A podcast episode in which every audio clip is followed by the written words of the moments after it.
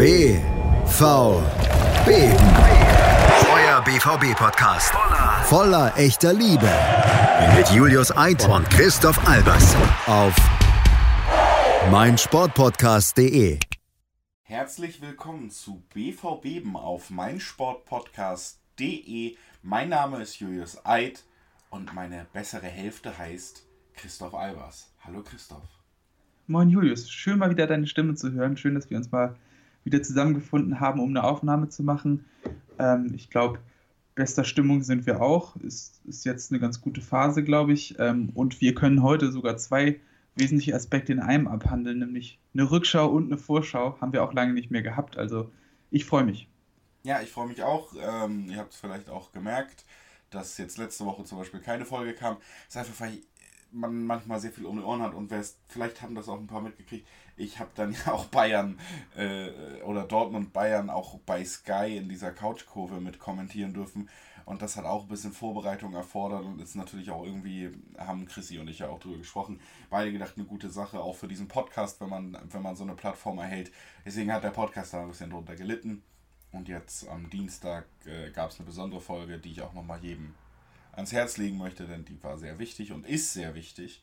Ist sie immer noch. Also wenn ihr nur Zeit für eine Folge diese Woche habt, hört die andere, wo wir nicht reden. Aber wenn ihr Zeit für zwei habt, dann bleibt, denn äh, das war jetzt auch genug an Vorwort und wir machen jetzt mal wieder eine richtig schöne Folge BVB im Chrissy. Ja, oder? Steigen wir gleich mal wieder ein mit einer schönen Spielanalyse, wie gewohnt. Also mal wieder sozusagen ähm, back to the roots. Und ich würde sagen, dann fangen wir auch gleich wie gewohnt an, mal ein bisschen, bisschen über die Aufstellung zu sprechen. Ich glaube, muss man auch gar nicht groß erklären. Ähm, Seth Birki im Tor, Jack Hummels, Akanji eigentlich unsere gewohnte Dreierkette, Hakimi und Guerrero natürlich auf den Außenpositionen. Spannend wurde es denn eigentlich im Zentrum, da waren äh, Delaney und Chan ähm, gesetzt. Ähm, auch klar, ähm, da Hut dazu der Spielzeit bekommen hat, wird bis zum Rest, äh, bis zur äh, Sommerpause ausfallen. Äh, Finde ich persönlich sehr, sehr ärgerlich, weil er mir sehr gut gefallen hat. Ähm, Finde ich, hat endlich mal die Ansätze gezeigt und das gezeigt, was man sich von ihm erhofft hat. Ähm, umso ärgerlicher natürlich, dass er jetzt in der Phase fehlt. Ähm, Axel Witzel war einfach noch nicht wieder so weit nach seiner Verletzung. Ähm, dementsprechend Delaney und Jan. Ähm, davor Julian Brandt, Torgen Azar und Jaden Sancho, der mal wieder in die Startelf zurückgekehrt ist und ja, durchaus einen Impact hatte in diesem Spiel, würde ich sagen. Genau. Den hat man auf jeden Fall gesehen und man sieht eben da auch, dass äh, Horland gefehlt hat, also keine ähm, feste Spitze, was natürlich auch die Spielausrichtung direkt ein bisschen verändert, weil man eben nicht diese eine feste Anspielstation hat, sondern vorne wieder drei Spieler, die sich eigentlich auch frei bewegen können und sollen. Und dadurch wird es natürlich ein bisschen schwerer, eine klare Spielidee manchmal zu haben, weil diese klare letzte Zielstation so ein bisschen fehlt im Aufbau. Ne? Ja, auf jeden Fall. Also ich denke mal, das hat man auch, auch in der ersten Halbzeit äh, ganz stark gesehen. Ähm, Dortmund hatte relativ wenig Tiefe im Spiel. Ich glaube, das ist auch ein Motiv, was man in der Hinrunde durchaus schon mal sehen konnte oder auch zum Beispiel gegen Bremen im Pokal ganz gut sehen konnte. Ähm, Brand ist oft sehr tief gekommen, weil Jan und Delaney beide nicht die große Initiative im Aufbauspiel gezeigt haben. Sancho und Azar kommen auch lieber entgegen, ähm, als immer wieder in, nur in die Tiefe zu gehen, um, um die letzte Linie zu halten. Ähm, das hat es Paderborn verhältnismäßig einfach gemacht. Ähm, Paderborn hat in der ersten Halbzeit ja auch mit einer sehr hohen Intensität gespielt, ähm, haben, haben aus einem 4-2-3-1-System im Prinzip gespielt, haben auch relativ hoch angelaufen. Ähm, in erster Linie hat Mamba immer wieder ähm, Hummels attackiert, um, um den Spielaufbau ja, ein bisschen zu forcieren, um Dortmund äh, in Situationen zu zwingen. Ähm, Srebeni hat einen Sechser zugestellt, der andere Sechser wurde meistens von, von dem ballnäheren Sechser äh, angelaufen. Ähm, die Außenspieler sind jeweils reingeschoben, ähm, haben versucht, das Zentrum kompakt zu halten, den Spielaufbau über die Sechs zuzustellen. Ähm, wenn sie mal ein bisschen tiefer gefallen sind, ähm, war auch sehr auffällig, dass Anvi Ajay immer wieder Akanji angelaufen ist, sodass man im Prinzip den Spielaufbau sehr stark auf Peace-Check gezwungen hat. Kann man auch eigentlich ganz gut sehen an den Statistiken, dass Peace-Check eben eine relativ hohe Passgenauigkeit in der ersten Hälfte hatte, weil er immer wieder den ersten Pass spielen durfte. Ähm, aber leider ist daraus meistens nicht mehr geworden. Ja, dann hat man eben manchmal Hakimi angespielt, hat manchmal versucht, Jan oder Brand anzuspielen, aber daraus wurde meistens nicht mehr. Paderborn im Umkehrschluss ja auch relativ wenig denn nach vorne zustande gebracht, sodass es keine besonders spektakuläre, keine besonders schöne erste Halbzeit war. das Einzige, was für mich sehr auffällig war, und da hat man, finde ich, auch eine Lösung gesehen, die für dieses Spiel sehr, sehr wichtig war, nämlich, dass der lange Ball gegen so einen Gegner durchaus ähm, ja, ein wirksames Mittel sein kann. Man hat es gesehen, zum Beispiel bei einer Chance von Azar in der ersten Halbzeit und in der zweiten Halbzeit, und ich glaube, darüber sprechen wir später nochmal, hat man es auch sehr, sehr oft gesehen, dass gerade der Diagonalball auf die linke Seite immer wieder ein sehr gefährliches Mittel war. Ja, dazu, also wir sprechen hier über eine sehr zähe erste Halbzeit, ist ja auch 0-0 ausgegangen muss man auch sagen, dass Paderborn auch in der Umschaltbewegung nie wirklich ihre Defensivstellung aufgegeben bzw. ihre Positionierung aufgegeben hat. Heißt, äh, man hat tatsächlich beim Umschalten direkt den langen Ball in die Spitze gesucht, wo dann Mamba versucht hat, alleine diesen Ball zu erlaufen. Und man hat nie wirklich eine Umschaltbewegung im ganzen Team gesehen, wo man dann auch Paderborn mal kalt erwischen könnte. Also sie haben sich äh, eigentlich 45 Minuten in ihrer Defensivgrundordnung bewegt, auch wenn sie den Ball hatten. Und das macht ein Spiel natürlich nochmal deutlich zäher. Dazu kam, dass der nominelle Stürmer gefehlt hat. Und dazu kommt natürlich auch, dass wir in der Zentrale eine Besetzung mit Delaney und Chan hatten. Mit zwei Spielertypen, die beide jetzt nicht unbedingt vor allen Dingen für kreative Lösungen im vorderen Drittel stehen. Ne? Das hat sich alles so ein bisschen zusammengefügt. Dortmund hatte die Ballhoheit ich hatte auch ehrlich gesagt, ich weiß, dass viele schon wieder irgendwie so nach einer Halbzeit sehr unzufrieden waren, gerade so auf Twitter. Ich hatte nie das Gefühl, dass man das Spiel verlieren kann, wirklich. Es hat sich einfach ein bisschen nervenaufreibend gestaltet gegen ein Team mit dieser personellen Besetzung, gegen ein so tiefstehendes Team äh, lange ackern zu müssen. Das hat sich ein bisschen ja, als nervig herausgestellt. Im Endeffekt ist das eigentlich schon fast alles, was man zur ersten Halbzeit sagen kann. Die zweite hält dann ja auch äh, deutlich mehr und schönere Sachen bereit. Ja, auf jeden Fall, also nochmal vielleicht zur ersten Halbzeit, ich hatte das Gefühl, dass Dortmund durchaus auch Respekt hatte vor dem Tempo von Paderborn. Ähm, in, in, der Hinrunde war das ja deutlich zu sehen, dass Dortmund da immer wieder Probleme hatte. Ich glaube, deshalb hat man sich da auch vielleicht ein bisschen vorsichtiger gegeben, als man es hätte tun müssen. Ähm, aber es ist ja auch klar, wie gesagt, Antwi Ajay, Holtmann, Mamba, Paderborn war schon sehr auf, auf dieses Tempo in der Offensive ausgerichtet. Ähm, und dann sind natürlich auch, auch gerade Spieler wie Mats Hummels auch da versucht, natürlich nicht das allzu große Risiko einzugehen, denn äh, überlaufen zu werden, ist irgendwo auch verständlich. Ich finde, man hat auch durchaus gemerkt, ähm, dass Dortmund eine gewisse Müdigkeit hatte, dass nicht alle Spieler so super frisch waren. Ähm, auf der anderen Seite muss man aber auch vielleicht sagen, dass Paderborn ja auch einfach wirklich alles reingehauen hat, was drin war, ähm, haben unglaublich hohen Aufwand betrieben und ähm, ich glaube, das war auch allen klar, dass, dass sie das auch gerade nach der englischen Woche ähm, nicht über die kompletten 90 Minuten würden halten können. Ähm, und ich denke, das hat man in der zweiten Hälfte auch gesehen, dass sie dann eben immer den Schritt langsamer waren, dass sie nicht rechtzeitig in die Aktionen gekommen sind, wie es noch in der ersten Halbzeit der Fall war.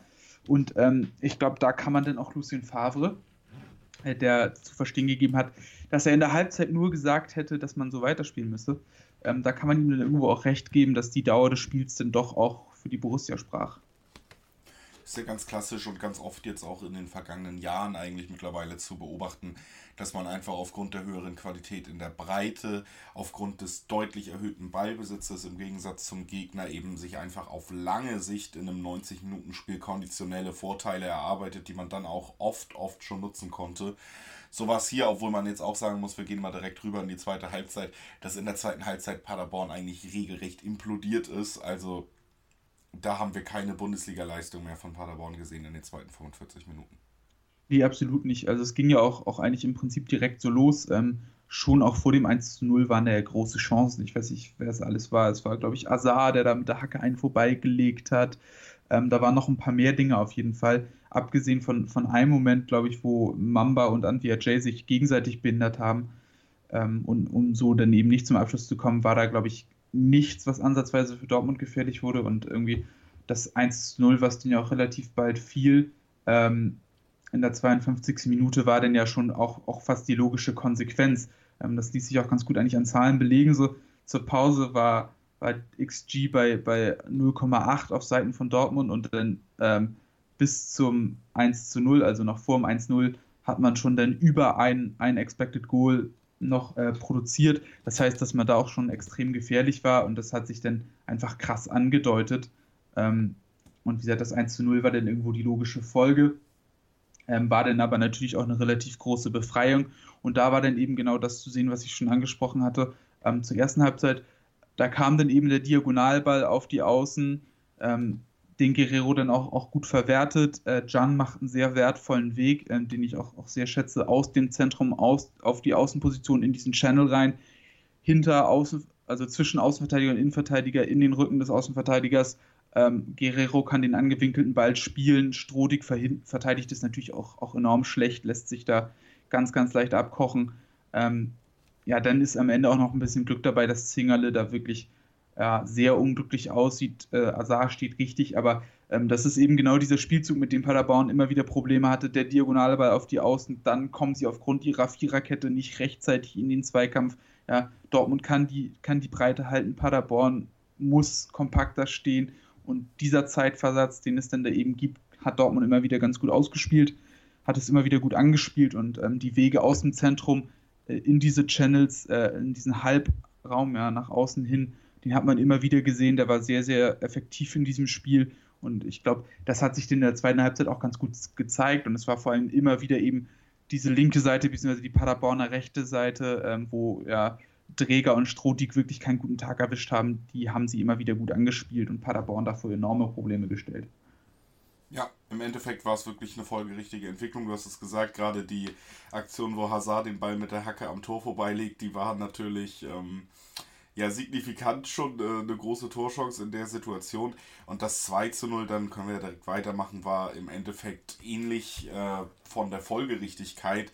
Man hat dann Ball von, ich glaube es war Witzel, der ähm, Brand schickt und der hat eigentlich genug Platz, um in den 16er bis fast auf Höhe des 5ers zu laufen und den Kopf hochzunehmen. Und ja, nicht wirklich mit viel Tempo den Ball querzulegen, hatte genug Zeit dafür eben und da ist Sancho, der nur noch einschieben muss. Also das war, man hat da schon gesehen, dass äh, Dortmund da in allen Belangen so überlegen war, dass dieses Tor wirklich sehr, sehr einfach aussah. Ne? Das ist dann schon so ein Beleg dafür in so einer Situation, auf wessen Seite das Spiel gerade ist, beziehungsweise wer dann vielleicht auch die deutlich höhere Qualität hat. Solche Tore, gerade das 2 zu 0, die, die sprechen schon dafür. Aber Dortmund hat sechs Tore geschossen, Dortmund hat gut gespielt. Ähm, das kann man bei jedem Tor sagen, dass er vielleicht ein bisschen mehr Gesprächsstoff gibt, vielleicht das 2 zu 1 her. Weil das war für mich nicht so folgerichtig, dieses Tor, Christoph. Nee, kam ja irgendwo auch denn aus dem Nichts. Dortmund hat es eigentlich ganz gut im Griff und dieser Paderborn hatte eigentlich sehr wenig zu bieten. Und dann sprichst du es an. Ähm, ja, ein Elfmeter, sehr, sehr ärgerlich, weil wir dann auch wieder über das Handspiel sprechen müssen. Und ich glaube, das ist für alle Dortmund-Fans momentan ein ziemlich großes Ärgernis eigentlich. Ähm, der Ball ist, ist auf der rechten Seite. Ich glaube, Träger ist es tatsächlich sogar, den ich so viel gescholten habe, der denn da schießt. Ähm, ja, Jan wirft sich in den Ball, dreht sich weg, äh, Gesicht geht auch klar in die andere Richtung, also, also sieht nicht, was passiert. Sollte natürlich auch nicht so sein, ist aber irgendwo auch nachvollziehbar und menschlich in der Situation. Ähm, der Arm ist relativ doll am Körper, er dreht sich, ähm, Arm ist angewinkelt, Arm liegt direkt vor der Brust ähm, und der Schiri entscheidet auf Handelfmeter.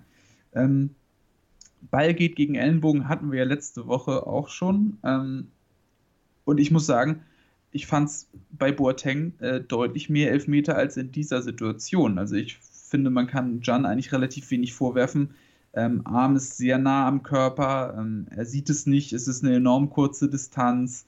Ähm, bei Boateng denke ich, äh, er sieht den Ball gut, ähm, der Arm ist klar weg vom Körper. Ich denke, er macht sogar noch eine Bewegung zum Ball.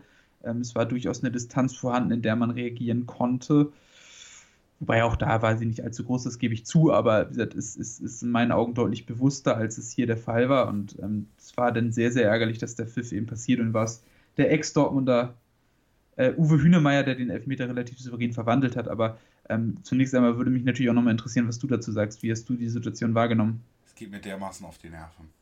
Ich meine jetzt ganz ehrlich, es geht mir so auf die Nerven. Also erstmal diese Handspieldiskussion generell. Gut, ähm, habe ich keine schlauen Vorschläge, was die bessere Lösung ist, deswegen halte ich da einfach den Mund. Ähm, keine Ahnung, was da wirklich die beste Ausrichtung ist. Handspiel ist verboten, deswegen muss es auch bei irgendwelchen Verstößen dann auch mal Freistöße geben und nicht immer nur gesagt werden, Mensch, kann man ja gar nicht einschätzen. Dann ist Handspiel nämlich irgendwann nicht mehr strafbar, macht schon alles Sinn, keine Ahnung, wie sie es regeln wollen, ist aber auch nicht mein Job. Aber dieser Videoschiedsrichter und dieses Drumherum, das geht mir so auf die Nerven mittlerweile, dass solche Situationen nicht überprüft werden, wenn du dieses Mittel hast und dann gesagt wird, naja, der hat vielleicht ja rüber geguckt und gedacht, gut, war in beiden Fällen keine klare Fehlentscheidung, da muss ich nicht eingreifen. Hä? Blende doch dann ein, dass der Videoschiedsrichter sich das anguckt und dann zu diesem Schluss gekommen ist und sag nicht, also lass den Videoschiedsrichter doch stattfinden, dass die Leute auch das Gefühl haben, irgendeiner hat sich vielleicht nochmal angeguckt, weil wir dieses Hilfsmittel haben. Bei Bayern Dortmund, äh, bei, bei Dortmund Bayern, kannst du mir erzählen, was du willst.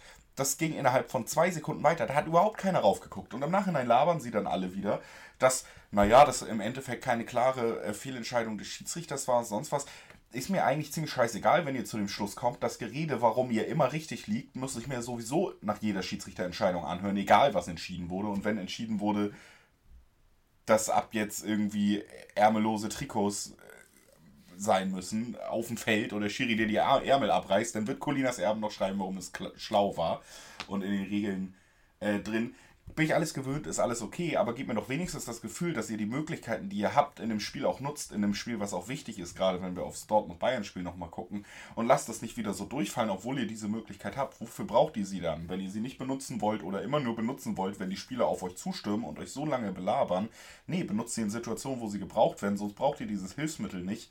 Sonst einfach nur ein nerviges Beiwerk, was auch negative äh, Sachen mitbringt. Und ich habe keinen Bock mehr auf einen Videoschiedsrichter, wenn der nie richtig genutzt wird, immer nur Leuten auf den Sack geht und in wichtigen Situationen hast du das Gefühl, er existiert immer noch nicht. Dann brauche ich ihn nicht. Absolut. Und was, was mir auch immer das Gefühl gibt, was grundverkehrt ist, ist, dass es keine fußballspezifisch, also keine Meinung von Fußballern gibt, die da vertreten wird. Also ich finde, dass das durchaus auch eine Relevanz besitzen kann, weil also ich meine, jeder, der mal Fußball gespielt hat, der in einer ähnlichen Situation sich befindet wie Jan zum Beispiel hier gegen Paderborn, der sieht, dass das eine relativ normale Bewegung ist. Er ist es nicht bewusst, er kann, er kann das in dem Moment nicht anders steuern und er, ich finde, er macht das sogar relativ gut, dadurch, dass er die Arme so nah am Körper hat. Ähm, so, das gibt mir keinen Anlass zu sagen, das ist ein Elfmeter. Wenn ich wiederum bei Boateng das sehe, dann denke ich, als, als jemand, der in seinem Leben viel Fußball gespielt hat und ähm, der diesen Sportlern sogar noch deutlich mehr Koordination und, und äh, schnelleres Urteilsvermögen äh, einräumt als mir selbst, würde sagen, dass es durchaus ähm, eine bewusste Handlung von Boateng war. Ich finde, das, das sollte auch durchaus in der Beurteilung eine Rolle spielen und ich glaube, dass es sinnvoll wäre, ähm, sich da zumindest eine Meinung dazu zu holen, ähm, die auch über eine gewisse Fußballerfahrung verfügt. Ähm, ich weiß natürlich nicht, wie das bei den einzelnen Schiedsrichtern ist, aber manchmal kommt es mir einfach so vor, als hätten diese Leute einfach in ihrem Leben deutlich zu wenig Fußball gespielt, als, als dass sie da eine, eine wirklich sinnvolle Bewertung treffen würden. Sehr gut. Äh, ja, das war das 2 zu 1 von Paderborn. Da haben wir jetzt ein bisschen ausführlicher drüber geredet. Jetzt müssen wir eine Pause machen, um dann gleich weiter über den Rest der zweiten Halbzeit zu reden. Und die machen wir dann auch. Also, wir hören uns sofort wieder. Bleibt dran. Ja, boom, boom, boom. I want you in my room, Christoph. Aber so geht's ja im Moment nicht. Wir haben immer noch Abstandsregeln. Also machen wir es wieder über Skype. Herzlich willkommen zurück zu BVB. Das, das war einer der besten Einstiege seit sehr, sehr langer Zeit. vielen Dank, vielen Dank. Habe ich auch selber geschrieben, den Text. Ähm, wir haben über das also 2-1 geredet. Wir haben über 2-1 geredet und wir wollen heute auch noch über Hertha reden. Äh, also auf den nächsten Spieltag blicken, kleine Vorschau geben. Deshalb machen wir das jetzt mal relativ schnell und äh, kümmern uns vor allen Dingen um den wichtigsten Part, über den wir noch sprechen müssen der nicht so wichtige Part, aber es war natürlich schön, war das 3 zu 1. Wichtig und schön daran war vor allen Dingen, dass es eine direkte Reaktion war und dass man spätestens ab da dann auch äh, sich keine Sorgen mehr machen musste um das Spiel. Ne? Wenn man vielleicht beim 2 zu 1 und dem ungerechten Elfmeter noch irgendwie das Gefühl hatte, Mensch, wenn das jetzt noch kippt, man hat direkt reagiert und war auch wieder so überlegen bei diesem Tor. Hazard bringt den Ball auf Sancho und der ist unbedrängt zwischen vier Verteidigern am Elfmeterpunkt, kann den Ball annehmen, hinlegen, abschließen äh, da war für mich klar, dass dieses Paderborn an diesem Tag uns nicht mehr wehtun kann. So, ne? Also das war das 3 zu 1. Mehr, ja, kann ich ja, fast gar nicht zu sagen. Also du hast recht, also absoluter Nackenschlag auch für Paderborn. Ich glaube, damit, damit waren sie auch, auch wirklich komplett aus dem Spiel. Ähm, wie gesagt, auch da möchte ich nochmal darauf hinweisen, wieder war es ein angewinkelter Ball von der linken Seite in eben diesen Halbraum, ähm, den Azar ganz gut anläuft. Ähm, nimmt da, glaube ich, glaube ich, den Strohdig so aus dem Spiel ähm, der oder Träger, wieder Träger, Entschuldigung, ähm, aus dem Spiel, der da wieder nicht, nicht ganz optimal agiert, aber auch sehr, sehr schwer ist, weil er da im Stich gelassen wurde. Aber es ist immer wieder diese linke Seite, die Dortmund da gut angespielt hat. Ähm, der Ball ist genau richtig in den Rückraum. Ehrlich gesagt muss man auch sagen, ist Paderborn da in der Situation ja wieder sehr hilflos, wieder sehr schlecht aufgestellt. Es sind im Grunde vier Spieler in so einem Salmi um, um Sancho. Ähm, am Ende ja, hat er denn viel zu viel Zeit, ähm, viel zu viel Muße, sich da zu orientieren, schließt auch, auch dieses Mal sehr gut ab, Zingerle wieder dran, finde ich auch sehr unglücklich. Ähm, hatte ein bisschen Pech in diesem Spiel, aber ähm, wie angesprochen, sehr, sehr wichtiges Tor. Ja, und dann muss man auch sagen, äh, heitere Wechselarie. Ähm, auch so eine Sache, die jetzt natürlich immer wieder stattfindet, die vielen, vielen Wechsel. Und einer dieser Wechsel, der wieder stattgefunden hat, war nicht, dass Marcel Schmelzer wieder eingewechselt wurde. Ähm, für der Erfinder des Fußballs. Der Erfinder, der Erfinder des, Fußball. des modernen Fußballs. Der und, Fußballgott unserer Zeit hat den heiligen Rasen wieder betreten. Und ich war so froh, schon bei der Einwechslung, aber was dann kam, ne? Also. Ja, da sind wir bei 4-1. Ja? Die Brillanz des Marcel Schmelzer in dieser Situation. Ich habe es mir eben nochmal angeguckt. Sieben Leute hat er verarscht einfach. Er hat sie lächerlich gemacht. Er läuft am, am, am Rand der Strafraumkante entlang. Tänzelt. alle gucken zu. Tänzelt. Chancenlos müssen sie zusehen, wie er sie lächerlich macht. Ja, lässt ihm keine Möglichkeit und dann hat er natürlich auch noch das Auge für, für den besser postierten Mann, weil er ein, ein großartiger Spieler ist. Und ähm, ja, gut, Ashraf Hakimi macht. macht dann wirklich nur noch einschieben. Das ist zu 99% Schmelzers Tor.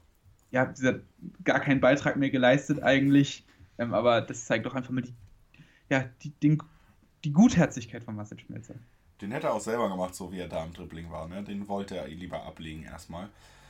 Äh, ja, war tatsächlich ein ganz schönes Tor, auch schön von Schmelzer rausgespielt. Und Gott, was habe ich mich gefreut. Äh, für mich eine der neben Reus und Pichu eigentlich einer der größten lebenden Vereinslegenden, die wir auch noch in unseren Reihen haben. Und wir sollten uns jeden Tag glücklich schätzen, dass es diese Menschen im modernen Fußball überhaupt noch gibt. Schmelzer gehört für mich dazu, ist ein ganz feiner Kerl, mit dem ich auch äh, ein paar lustige Anekdoten verbinden, irgendwie so in meinem Fantum. Ab davon, dass ich ihn wirklich sehr, sehr, sehr zu schätzen weiß. Mich sehr freut, dass er auch weiterhin jetzt wieder mal immer diese Zeiten bekommt und dass er die auch nutzen kann. Und man hat es, glaube ich, auch immer wieder an seinem Grinsen in, in, diesem Spiel gesehen, wie viel ihm selber das auch bedeutet hat. Und deswegen war das für mich tatsächlich einfach eine der schönsten Geschichten. Und ich war wirklich ab von aller zynischen Ironie, die unsere Millennial-Leben prägt, war ich einfach sehr glücklich über diese Situation schon, als es 4 zu 1 fiel.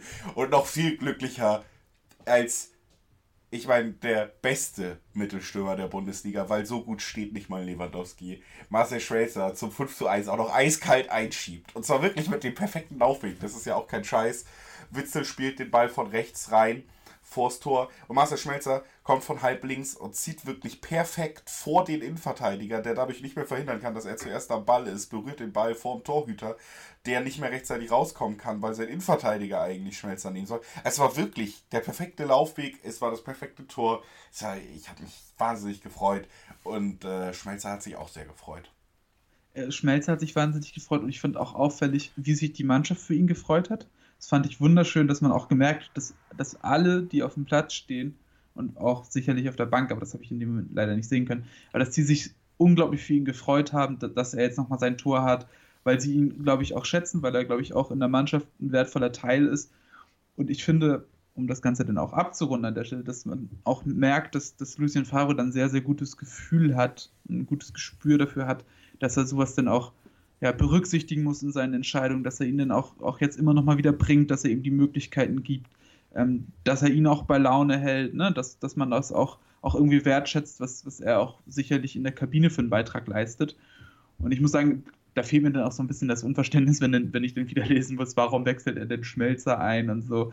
Ähm, ich finde das, find das sehr, sehr schön. Weil er ein Herz hat. Ja, eben, und das, das zeugt einfach auch, auch von, ja, großer Fähigkeit im Man-Management, dass er einfach auch, auch verstanden hat, wie, wie eine Mannschaft funktioniert. Und ich glaube, das hat man einfach, wie gesagt, bei diesem Tor wunderbar sehen können, dass die Mannschaft auch, auch ihn einfach schätzt und, und sich für ihn freut. Und ich glaube, das ist in so einer Mannschaft auch sehr, sehr wichtig und ähm, das brauchst du auch, wenn du eine funktionierende, wenn du ein funktionierendes Gefüge haben möchtest. Auf jeden Fall. Bin ich völlig bei dir. Äh, hat mich einfach sehr gefreut, das Tor. 5 zu 1. Paderborn, wie gesagt, zu dem Zeitpunkt eigentlich auch nicht mehr wirklich ein Gegner. Und zwar so auf dem Level, dass man dann sogar nach dem Tor in der 89. Minute nochmal nachlegen konnte. Und Jaden Sancho seinen ersten Dreierpack erzielen konnte in diesem Spiel. Ähm, ja, das war sportlich gesehen die Geschichte, das an Torjubeln auch von Sancho und Hakimi, die ja nochmal an George Floyd erinnert haben. Da haben wir auch versucht, in der letzten Folge ein bisschen Beitrag ähm, zu machen. Und äh, hier sei wieder nur auf diese Folge verwiesen, weil ich glaube, es ist die beste, beste Art, damit umzugehen, auch Leuten zuzuhören, die das wirklich auch selber äh, erleben und selber davon betroffen sind, um zu verstehen, was man besser machen kann, was man, äh, ja, was, was wirklich diese Sachen bedeuten für Menschen. Und ähm, deshalb werden wir da jetzt heute nicht mehr so viel zu sagen. Äh, nur es sei erwähnt, dass das Thema uns weiterhin gewiss ist und dass wir weiterhin da auch eine klare Meinung vertreten. Ja, definitiv. Ich glaube, die Meinung ist, ist eindeutig, aber ich sehe es auch als sinnvoller an, uns da an der Stelle ähm, zurückzunehmen und, und dem guten Damian da das Feld zu überlassen. Ich finde, ähm, möchte ich auch nochmal an der Stelle sagen, wirklich eine sehr gelungene Folge. Groß, großes Dankeschön auch an Damian, dass er uns das zur Verfügung gestellt hat. Ähm, und wer es noch nicht gehört hat, holt es bitte unbedingt nach. Genau, und damit beschließen wir Spieltag 29 und kommen zu Spieltag 30, lieber Christoph. Es geht gegen ja, Bruno Labbadia und äh, die Mannschaft der Stunde, die Hertha in der Bundesliga. Wer hätte es gedacht? Und zwar tatsächlich aufgrund von sportlichen Geschichten. Das war in diesem Jahr nicht so oft der Fall. Äh, Jetzt äh, hat Bruno Labbadia es tatsächlich hinbekommen, da bis jetzt noch kein Spiel zu verlieren in seiner Trainerzeit bis auf ein Remis, ein 2 zu 2 gegen RB Leipzig, ein respektables, nur Siege zu holen und äh, da eine Mannschaft zu formen in relativ schneller Zeit, die tatsächlich auch mich äh, überzeugen konnte in ihren letzten Auftritten. Ja, absolut. Und ich glaube, dass Bruno Labbadia bewiesen hat, dass er sehr gut versteht, wie man eine Mannschaft in kurzer Zeit äh, zu Leistungsfähigkeit verhelfen kann. Wie gesagt, was man auch gut sehen kann, wenn man sich auch die Mannschaftsausstellung zum Beispiel mal anguckt, dass er es geschafft hat, Stabilität in diese Mannschaft zu bringen, indem er auch Erfahrung einfach reingebracht hat. Ja. Peter Pekarik vorher keine Rolle gespielt, ist jetzt wieder hinten rechts gesetzt. Ja, er hat Piers Gelbrett ähm, wieder in, auf die Sechs gestellt. Er hat Darida gestärkt. Er hat Ibisevic als Kapitän und Sturmspitze vorne reingebracht, lässt dafür ja, Rekordeinkauf äh, Piontek auf der Bank. Ja, einfach auch um diese Sicherheit zu haben. Dazu Jahrstein im Tor. Damit hat man dann auch, auch eine Achse von Leuten, die alles erlebt haben, ja, die genau wissen, wie man sich in solchen Situationen verhalten muss, die einfach dann auch, auch eine gewisse Stabilität und Selbstsicherheit einfach reinbringen. Und da können sich dann eben junge Spieler wie ein Toruna Riga, wie ein Grujic, wie ein Luke Bacchio, De Rosun oder auch ein Matthäus Kunja, der, der finde ich mit seiner individuellen Klasse die Mannschaft enorm aufwertet, dass die einfach sich in ein Gefüge fallen lassen können, das funktioniert. Dazu finde ich, hat er taktisch sehr clever agiert, hat der Mannschaft Mut gegeben, äh, lässt sie mit deutlich mehr Ballbesitz spielen als Alexander Nuri zuvor. Ähm, seine Außenverteidiger lässt er sehr weit aufrücken, sehr breit stehen, ähm, damit sie auch eben Flanken reinbringen können. Ähm, die Sechser fangen das im Spielaufbau ein bisschen auf, rücken gerne auf die Außen mit ein bisschen ra äh, raus, um eben Verbindungen zu schaffen. Ähm, einer geht dann eben in diese Halbräume, verteilt von da den Ball auch gerne nach außen. Ja, der andere hält das Zentrum. Ähm, Darida als, als sehr, sehr laufstarker Zehner, der letzte Woche, glaube ich, über 14 Kilometer gelaufen ist, was, was wirklich kompletter Irrsinn ist. Ähm, der füllt die Lücken im Mittelfeld unglaublich gut, ist eher weniger wirklich ein Zehner als vielmehr jemand, der überall unterwegs ist, der von Box zu Box arbeitet, Lücken füllt, ähm, Wege macht, der einfach unglaublich wertvoll für die Mannschaft ist, um davor dann eben auch ja, den Außenspielern, ähm, Luke Bacchio, Dilrosun ähm, oder auch äh, Matthäus Kunja, ähm, der letzte Woche gegen Augsburg gefehlt hat, um denen die Räume zu geben, damit sie auch in die Mitte ziehen können, damit sie da kreativ werden können, ähm, immer wieder zwischen die Ketten gehen können. Ähm, und eben Ibisevic vorne drin als, als kopfballstarken Stürmer, der den eben die Flanken verwerten kann. Und ich glaube, das ist auch, auch ja, ein sehr wichtiges Mittel, was die Hertha einfach derzeit hat. Ähm, sie hat entweder vorher jetzt ähm, Plattenhardt oder Mittelstädt auf, auf links, die immer wieder gefährliche Flanken bringen können. Auf rechts ist Pekarik, der Flanken bringen kann. Und Ibisevic steht dann eben sehr richtig, ist in der Luft eine große Gefahr. Und ich glaube, das ist auf jeden Fall eine Sache, auf die Dortmund aufpassen muss. Ähm, mit ihrer Fünferkette sind sie natürlich auch, auch prädestiniert dafür, die Breite ganz gut abzudecken. Aber eben im Zentrum, da muss man dann eben wach sein, ähm, um ja, die große Gefahr in der Luft von Hertha zu verteidigen. Absolut. Ich glaube auch ab davon, du hast gerade schon äh, gerade die Ballbesitzphasen, äh, beziehungsweise die die Ausrichtung in Ballbesitz von Hertha ganz gut erläutert, dass uns ein sehr intensives Spiel erwarten wird. Das war es schon oft so, wenn Dortmund im Olympiastadion zu Gast war. Es gibt da ja einige intensive Spiele auch in der jüngeren Vergangenheit, bei denen es immer auch körperlich ordentlich zur Sache ging. Und das wird bei diesem Team auch, ähm, das ist von Bruno Labbadia auch wieder fixiert. Wir haben da eben auch die Haudegen um Ibisevic, die ganz bewusst wieder ihre Rolle bekommen haben. Wir haben auf der Doppelsechs Grujic und Skjelbrett, die es gerade am letzten Wochenende, finde ich, fantastisch gemacht haben. Und zwar wirklich einfach auch mit einer, mit einer körperlichen Härte und mit einer Bereitschaft zur Nicklichkeiten und mit einer Bereitschaft zu Fouls wirklich den Gegner auch einfach sehr zu hemmen in seiner Spielidee.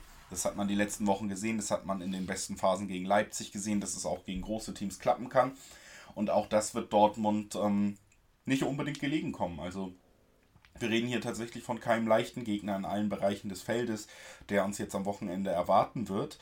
Ich hoffe natürlich trotzdem, dass man da Punkte mitnehmen kann, aber es wird nicht einfach. Also es gibt gerade wenig Mannschaften, gegen die ich ungerner spielen würde als gegen die Hertha.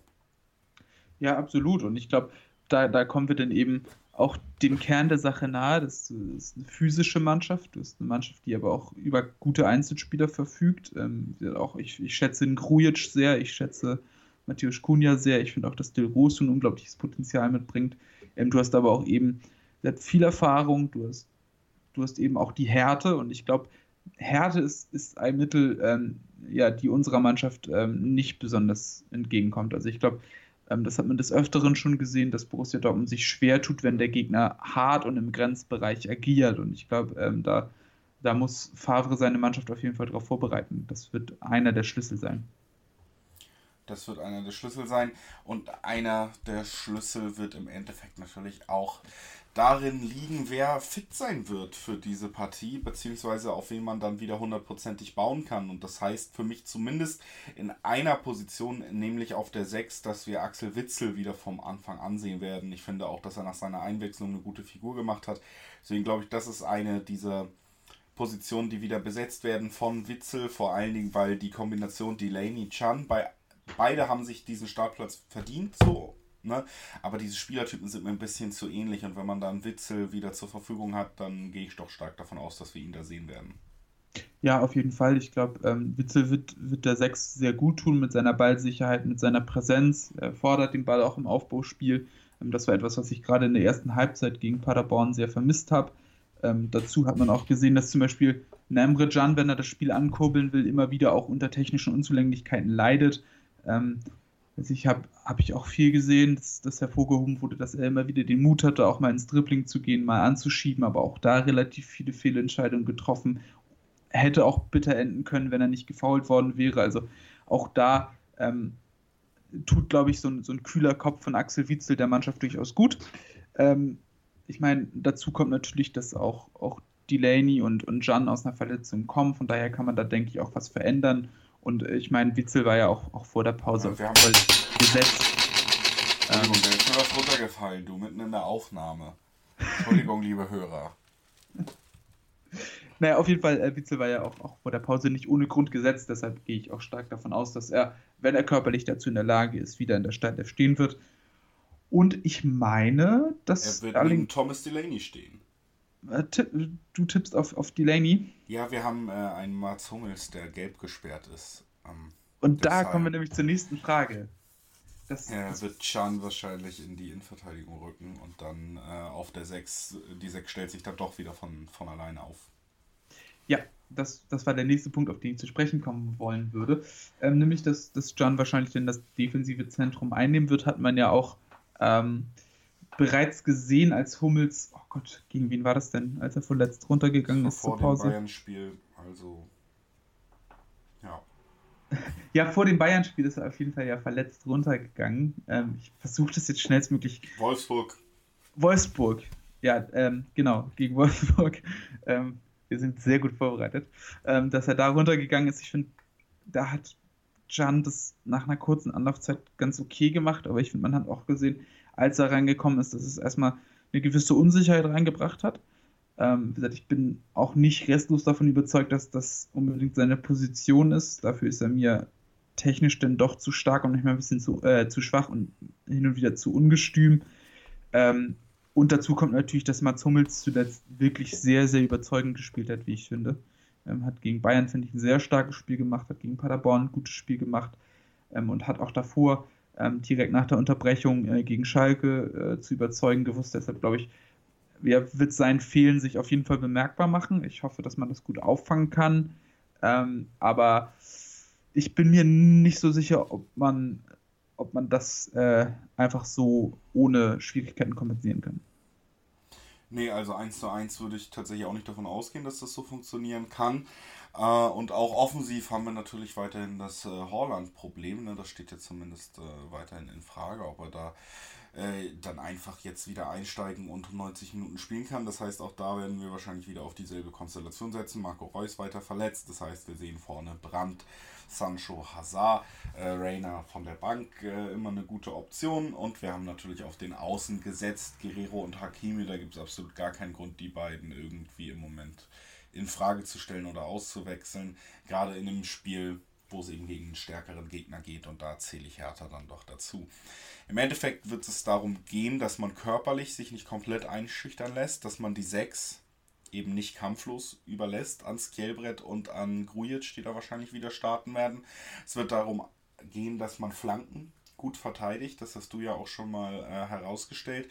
Und auf der anderen Seite wird es darum gehen, dass man es schafft, auch wieder Chancen zu kreieren, womit man sich auch gegen Paderborn in den ersten 45 Minuten eben doch sehr schwer getan hat und wo dann auch ein Leistungseinbruch des Gastgebers erst ähm, Dortmund wirklich entgegenkam. So, ähm, deswegen, ich das hört sich alles gar nicht so an, als wäre ich so wahnsinnig positiv gestimmt.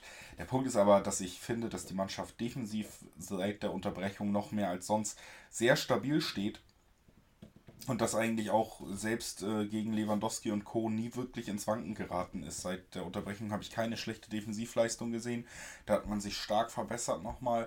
Und ich traue dieser Offensive immer zu, pro Spiel eigentlich sieben, acht Hochkaräter mindestens zu kreieren. Dafür ist die Qualität da so hoch und die Spielfreude in einzelnen Momenten.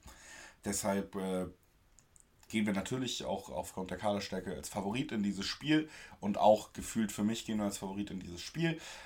Und ich tippe, es geht äh, 3 zu 1 für Dortmund aus. Ähm, ich würde mich tatsächlich dieses Mal anschließen. Ähm, ich glaube tatsächlich auch nicht, dass wir ohne Gegentor auskommen. Ähm, ich rechne stark damit, dass die Hertha nach dem Standard trifft. Ähm, sind sie leider gut, Dortmund nicht immer. Ähm, aber ich, ich denke auch, dass Dortmund das Spiel gewinnen wird. Ähm, einfach, einfach aufgrund ja, der guten Leistung zuletzt, das hat mich schon auch überzeugt. Ich glaube, dass die individuelle Qualität hoch genug ist.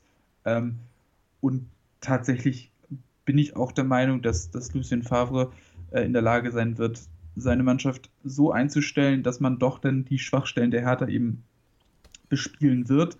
Und ähm, ich glaube, das, das sind dann gerade wieder diese Halbräume, die die Hertha nicht immer wahnsinnig gut abdeckt. Ähm, wie gesagt, Pekarik und, und Mittelstädt, wenn er wieder links spielt, ähm, sind auch individuell sicherlich deutlich schwächer einzuschätzen als das, was Dortmund da hervorzubringen hat. Und ich glaube, dass man da auch gerade immer wieder aus 1 gegen 1 Situationen immer wieder die Möglichkeit bekommen wird, Torchancen zu kreieren. Und deshalb ähm, bin ich auch der Meinung, dass wir drei Tore schaffen, also 3 zu 1. Ähm, um, um, um das auch nochmal, äh, ist mir gerade doch nochmal eingefallen, bevor wir das komplett abschließen des Themas, kann natürlich sein, dass zum Beispiel Sancho und Guerrero, äh, ich habe jetzt gerade nicht auf dem Zettel, wer da noch äh, direkt involviert ist, in diesem Spieltag vielleicht auch nicht zur Verfügung stehen werden, weil sie wie so viele Fußballprofis vielleicht dann doch nicht mit dem größten Intellekt gesegnet sind und sich ja anscheinend ein äh, entgegen der Kontaktregeln stehenden Friseurbesuch gegönnt haben vor dem Spiel, um gut auszusehen. In der Pandemie wurden da wohl einige der Konzeptregeln des, äh, der DFL übergangen, auch wieder in Dortmund. Äh, Sancho soll übrigens auch noch äh, während der Pausezeit, als komplett Lockdown war, nach England geflogen sein. Äh, seine Familie besucht haben und deswegen zwei Wochen nicht am Training teilnehmen haben dürfen. Die Geschichte hat die Bild jetzt auch gebracht und gesagt, diese zwei Wochen, wo er Wadenprobleme in Anführungszeichen hatten, waren eigentlich zwei Wochen Quarantäne, weil er sich wieder nicht an die Regeln gehalten hat. Hm. Ja, muss man vielleicht auch nochmal sagen, dass bei aller Liebe zum Verein, bei aller Liebe zu dem, was die Jungs fußballerisch machen, wenn ich sowas lese, dann möchte ich mir doch gemäßigt, aber mit einer gewissen Gewalt mal die flache Hand an die Stirn hauen, weil ich mir manchmal denke, meine Fresse, es kann doch wirklich nicht wahr sein, dass man so dämlich ist. Naja, aber du musst auch sagen, ähm, es gibt auch die Position, dass äh, die Masken beim Friseurbesuch äh, nur für das Foto abgenommen wurden. Was macht das am besten? Also, Alter. Das ist, das, ist, das ist der größte Schachzahn, den ich je gehört habe. Weißt du? Es, du weißt, was, was so ein Foto für eine Auswirkung haben kann. Ja, da, lass, genau, es wäre aber clever gewesen, wenn sie die Maske bei dem Foto ein bisschen höher gezogen hätten, dass man sie gar nicht erkennt. Ja, deshalb, ich fand's, ich fand's aber witzig. Also, ich, ich meine, dass da sogar noch mehr Spieler beteiligt waren. War es nicht auch ja. auf äh, Zack und äh, ich weiß nicht, war, war Witzel auch noch dabei? Wobei, geht Witzel zum Friseur? Ja, das weiß ich auch doch bestimmt. Also ich glaube, das ist schon äh, so eine Frisur, wo man auch irgendwann eitel wird. Äh, ja, ist einfach wieder so eine saudumme Geschichte, wo ich einfach wenig Verständnis für habe. Und Leute, es gibt. Nee, doch, kann man doch auch einfach mal sagen. Es gibt. Die, ab von diesem Konzept und wie man das Konzept findet, sind wir immer noch in einer Situation, in der es gefährlich sein kann und in der es rücksichtslos ist, sich so zu verhalten und in der es um Solidarität gibt, gewisse Maßnahmen, um die komplette Gesellschaft zu schützen, auch nach außen zu vertreten, weil wir sehen ja, dass immer mehr, immer weniger Leute keinen Bock mehr haben und äh, immer weniger Leute keinen Bock mehr haben und immer weniger Leute sagen, so komm, äh, ich mache jetzt, ich lebe jetzt mein normales Leben, ich lasse mich davon nicht mehr einschützen, ich setze auch keine Maske in der Bahn auf, warum denn und so. Und wenn die Leute, die in der Öffentlichkeit stehen, dann äh, sich auch noch so rücksichtslos und dumm verhalten, das ist einfach dämlich und das ärgert mich zutiefst, dass das auch wieder dieselben Gesichter sind bei Dortmund, die dann doch schon öfter mit Undiszipliniertheiten aufgefallen sind, weil ich finde, es sind herausragende Fußballer und ich würde mir wünschen, dass man darüber reden kann. Ich würde mich wünschen, würde mir wünschen, dass man sich einfach freuen kann, dass die beiden spielen und sich nicht öfter doch denken muss, meine Fresse, meine Fresse. So, das zu dem Thema nochmal. Ja, was ich dazu vielleicht nochmal hervorbringen würde, ist selbst, ja, wirklich selbst, wenn man der Meinung ist, dass das alles Quatsch ist und auch als Profi der Meinung ist, man müsste äh, ohne Maske zum Friseur gehen. Für ein Foto. Wie kann man so dämlich sein? Wie, wie, wirklich, wie kann man so dämlich sein, sich in dem Sinne öffentlich zu gefährden, indem man dieses Foto so postet. Wirklich guckt da niemand drüber. Also, echt, also da, da fragt man sich doch, ja, wie sowas denn abläuft. Das, es muss doch irgendwie eine Möglichkeit geben, sowas einzudämmen. Ähm, also ich weiß nicht, da müsste man sich mal vielleicht mit den Beratern unterhalten, wie man da eine Möglichkeit implementieren könnte, dass sowas denn bitte nicht passiert. Ähm, ich meine, ich weiß auch, dass die Berater nur einen beschränkten äh, beschränkte Möglichkeiten haben, da einzugreifen. Ich weiß nicht, ob der Friseur das Foto noch gepostet hat. Das ist natürlich auch nochmal eine andere Sache. Aber es, es muss doch irgendwie möglich sein, so eine Scheiße dann auch, auch irgendwie zumindest nicht an die Öffentlichkeit geraten zu lassen. Weil ich meine, was du persönlich machst, ist das eine, ne? Aber dann auch, auch deinem Arbeitgeber zu schaden, ja, auch dir selbst in dem Sinne zu schaden. Ähm, du hast einfach auch eine professionelle Verantwortung, dass du deiner Mannschaft zur Verfügung stehst. Und ähm, abgesehen von allen moralischen ähm, ist das, finde ich, einfach eine Sache, die nicht geht. Also ja. auch also dem Team gegenüber. Es geht um den Starfriseur Fresh Prince the Barber. The Barber? The Barber. Schade. Du weißt es leider. äh, aber Fresh Prince äh, war da und soll, soll sich um Jaden Sancho, Axel Witzel, Torgen Hazard, Rafael Guerrero, Don Axel Zagadou, der ihm verletzt ist, und Manuel Akanji handeln. Ja gut, also wenn dafür eine Strafe kommt, dann ist halt die halbe Mannschaft weg. Du hast es angesprochen, auch deshalb. Äh aber, ja, weißt du, ich meine, guck mal, ne, dann, ne? ich weiß auch nicht. Nun gut, äh, liebe Freunde, wir haben äh, zurückgeguckt auf Paderborn, wir haben vorausgeblickt auf Hertha und äh, wir haben noch kurz über Frisur äh, geredet. Jeder, der mich kennt, und öfter sieht, weiß, das ist mein Spezialthema. So, ähm, vielen Dank, dass ihr dabei wart. Vielen Dank, dass du dabei warst, Chrissy. Eine kleine Folge zum Wochenende. Jetzt ist sie fertig. Äh, wir werden sie Ich Schmelzer dahin nennen, habe ich beschlossen, außer du hast jetzt noch Einwände. Ich, ich bin wahnsinnig, wahnsinnig glücklich mit diesem Titel. Ähm, einer der besseren seit sehr langer Zeit. Das stimmt. Ähm, das stimmt tatsächlich. Auch Entschuldigung, dass unsere Titel nicht mehr so gut sind. Aber manchmal hat, hat man auch so ein kreatives Loch, was das angeht. Aber es wird wieder besser. Ihr merkt es. Es äh, war die Folge BVB zum Wochenende. Ich hoffe, ihr hattet Spaß. Danke, Christi, dass du dabei warst. Danke an alle Hörer. Wir hören uns bald wieder. BVB äh, nächste Woche dann mit der Rückschau auf Hertha. Alles wie immer. Äh, bleibt gesund, bleibt Hörer von BVB. BVB. Euer BVB-Podcast. Voller, voller echter Liebe. Mit Julius Eid und Christoph Albers. Auf meinsportpodcast.de.